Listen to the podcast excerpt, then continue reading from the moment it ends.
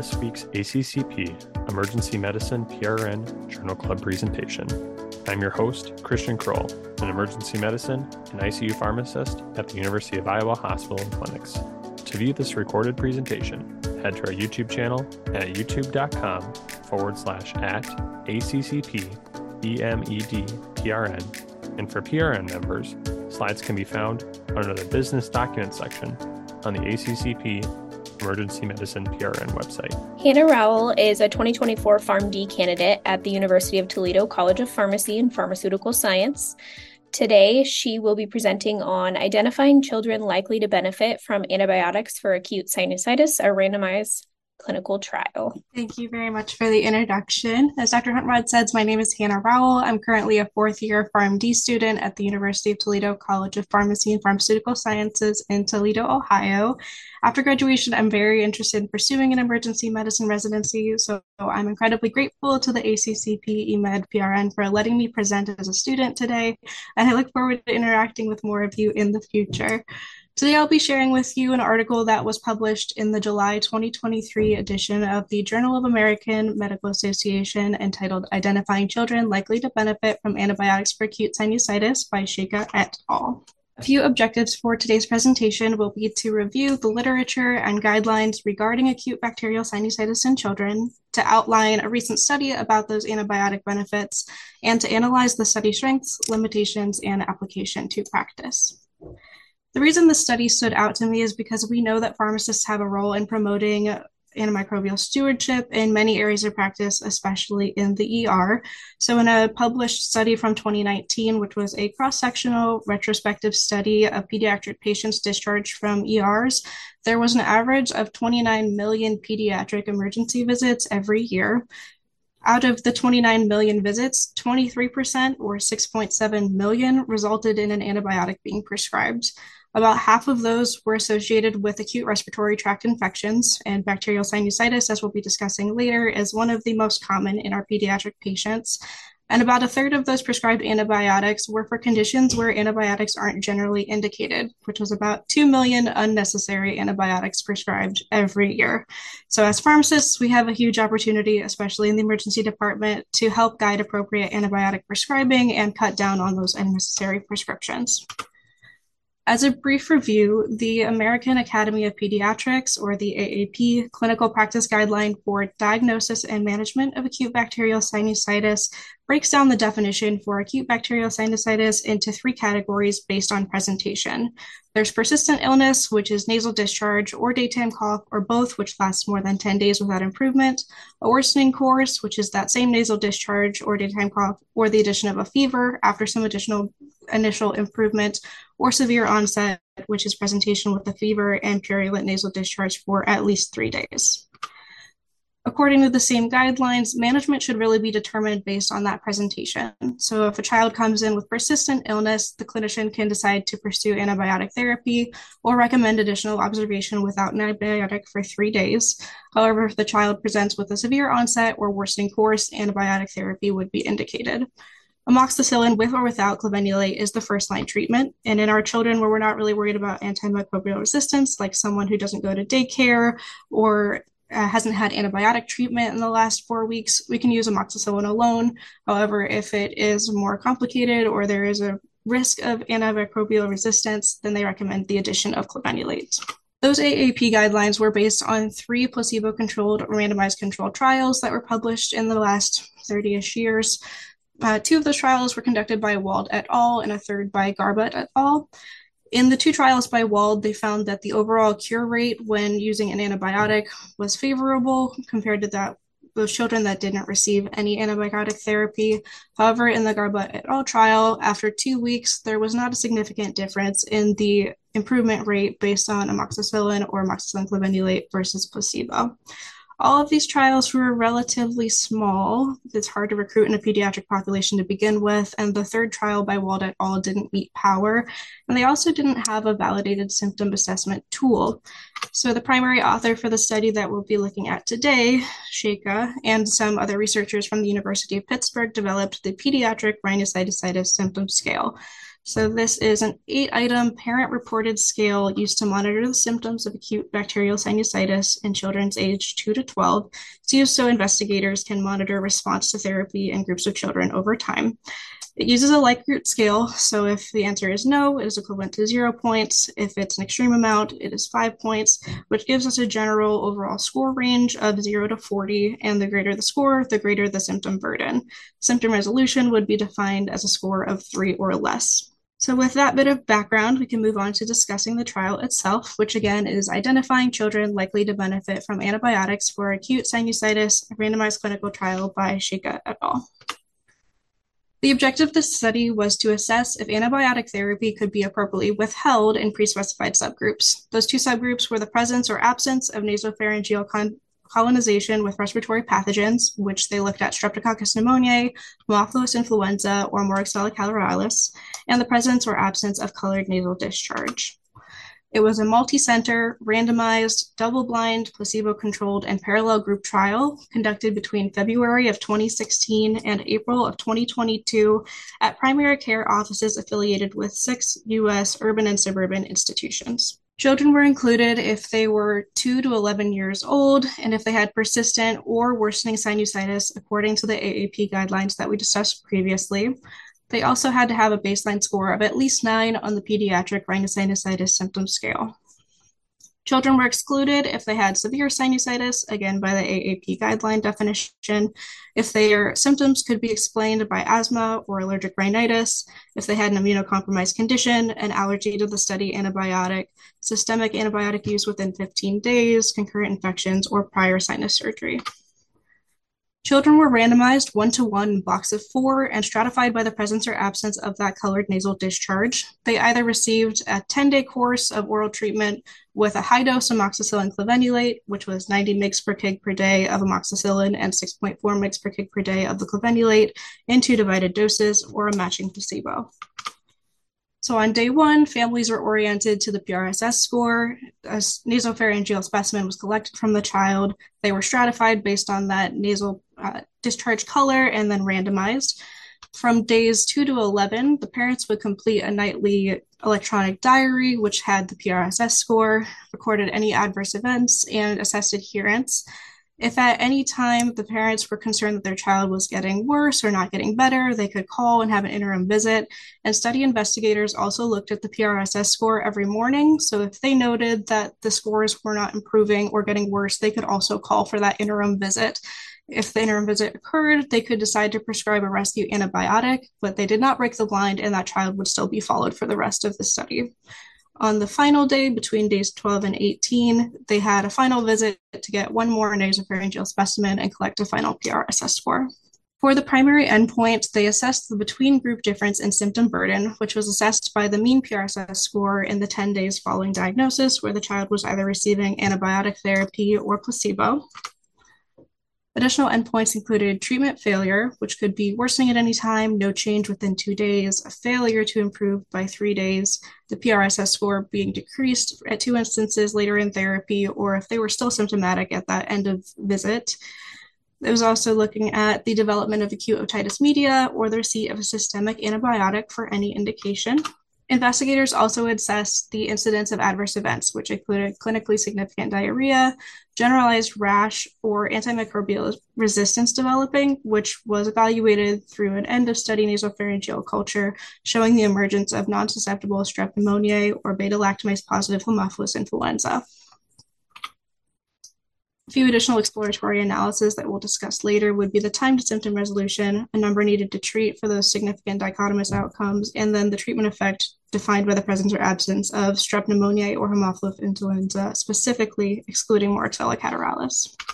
For statistical analysis, they used general linear models to assess the between-group difference in symptom burden and test for any interactions between the treatment efficacy and that presence of colored discharge or bacterial pathogens.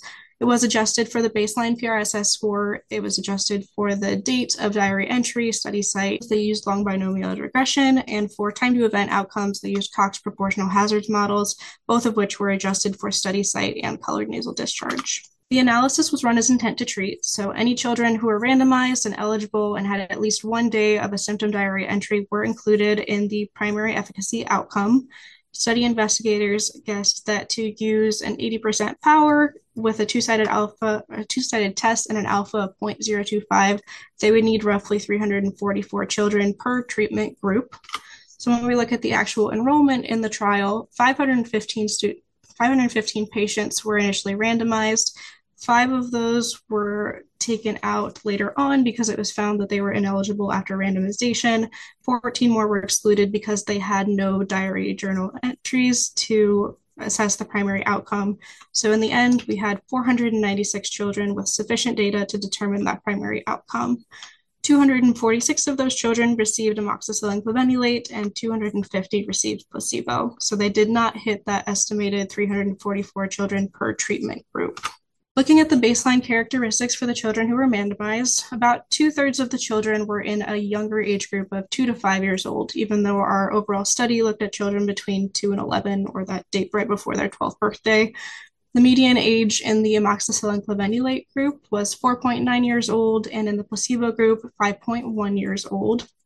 About half of the children were white, but there was a substantial portion of Black children included as well, as there was around 1/3 of the children who represented themselves or who identified as Black or African American.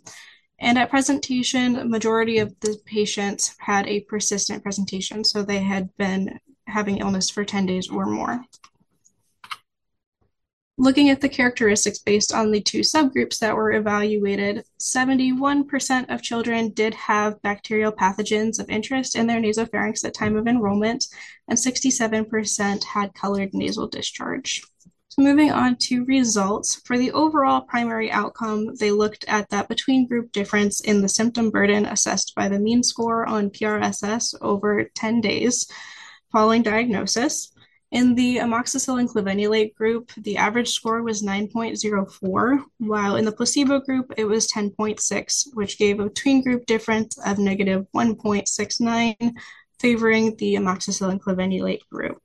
This graph shows the trend of those mean scores over the 10 days of treatment after their diagnosis, and you can see that in the antibiotic group, they consistently had a lower symptom burden on all days except day 2. The median length of time to symptom resolution in the antibiotic group was 7 days, and in the placebo group, it took 9 days. When we look at the subgroups of that primary endpoint, in the pathogen subgroup, for children who did have a pathogen detected in their nasopharynx, the between group difference was negative 1.95 points favoring the antibiotic, and in children with no pathogen detected, the between group difference was negative 0.88.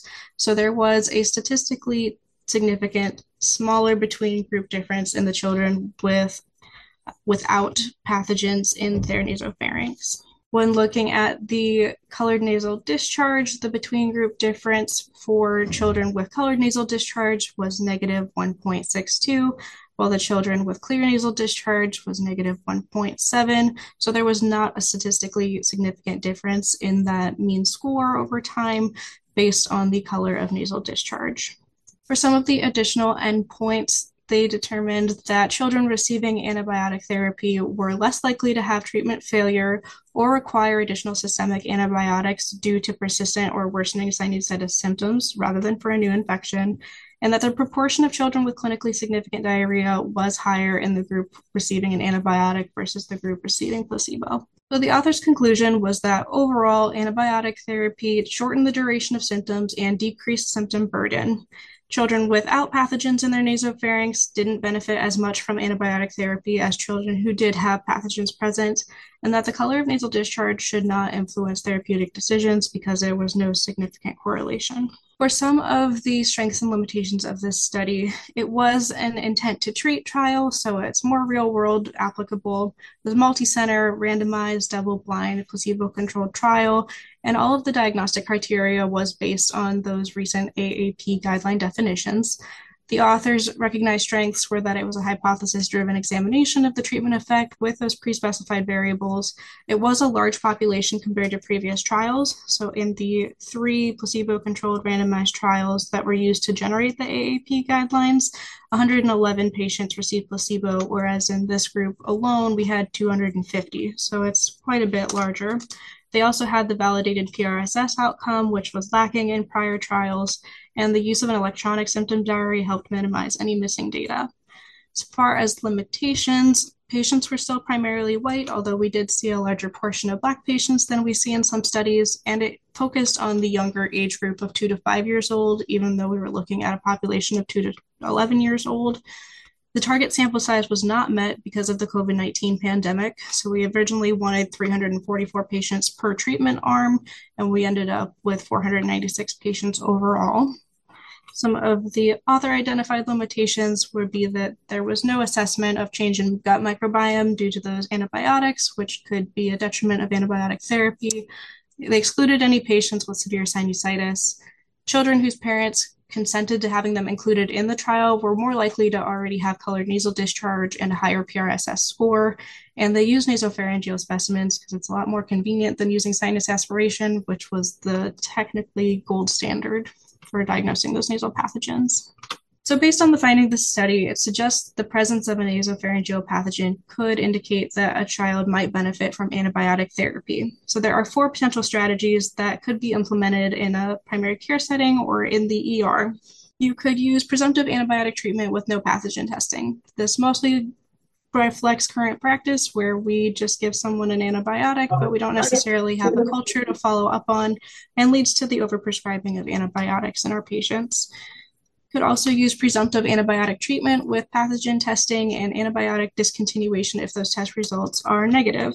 Logistically, it could be difficult because we might lose patients to follow up after they leave the ER, and healthcare workers in the ER already have a lot on their hands. So adding additional tasks like calling to follow up on results or running that test could be a barrier to implementing this. Another strategy would be giving antibiotic treatment contingent on positive test results. This would significantly reduce antibiotic use.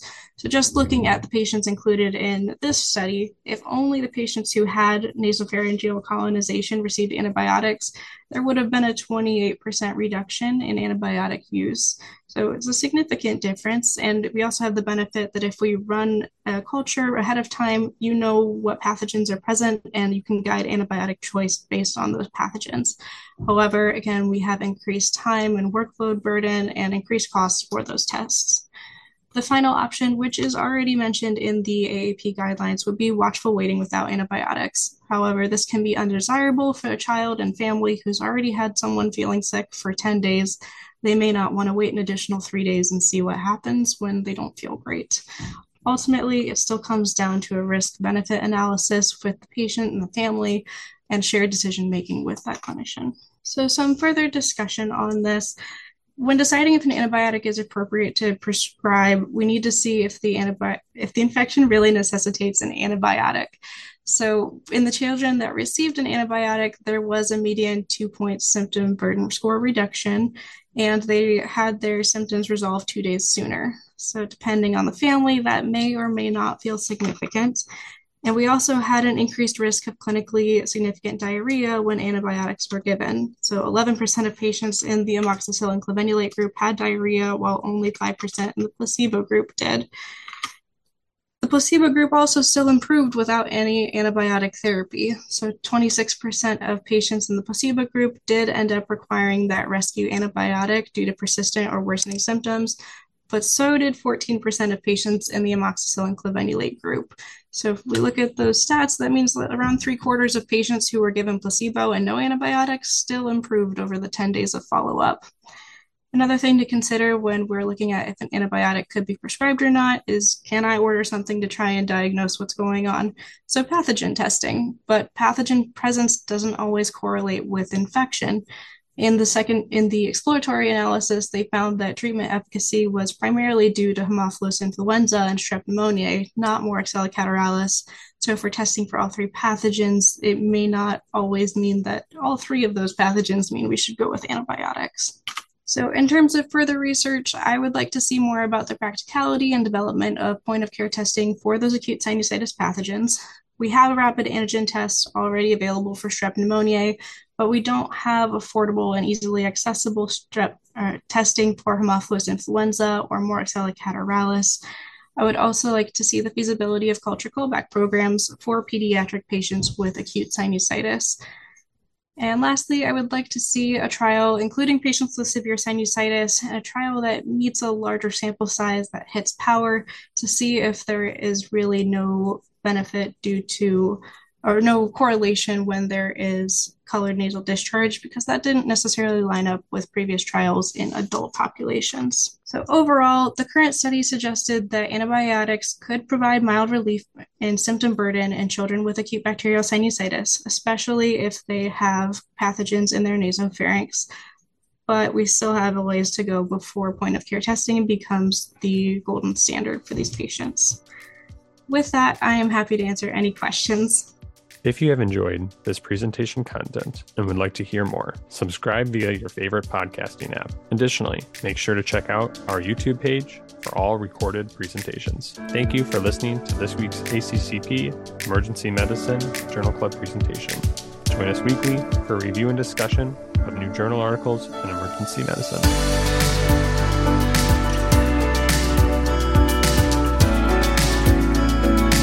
This podcast provides general information only and does not offer individualized medical or professional healthcare services, including pharmaceutical advice. The contents and materials in the podcast are not intended to be a substitute for inpatient pharmaceutical advice, diagnosis, or treatment. And the use of the contents and materials in the podcast does not constitute a pharmacist-patient relationship. As a result, the information in and materials linked to this podcast are applied at the user or patient's own risk. Users or patients should consult their physician or personal healthcare professional. The user or patient should not ignore or delay seeking care because of something they heard on this podcast. In case of an emergency, the user or patient should contact their physician, call 911, or go to the nearest medical emergency facility. The views and statements expressed on this podcast are those of the host and guest and should not be interpreted to reflect the official position or policy of ACCP or the Emergency Medicine PRN.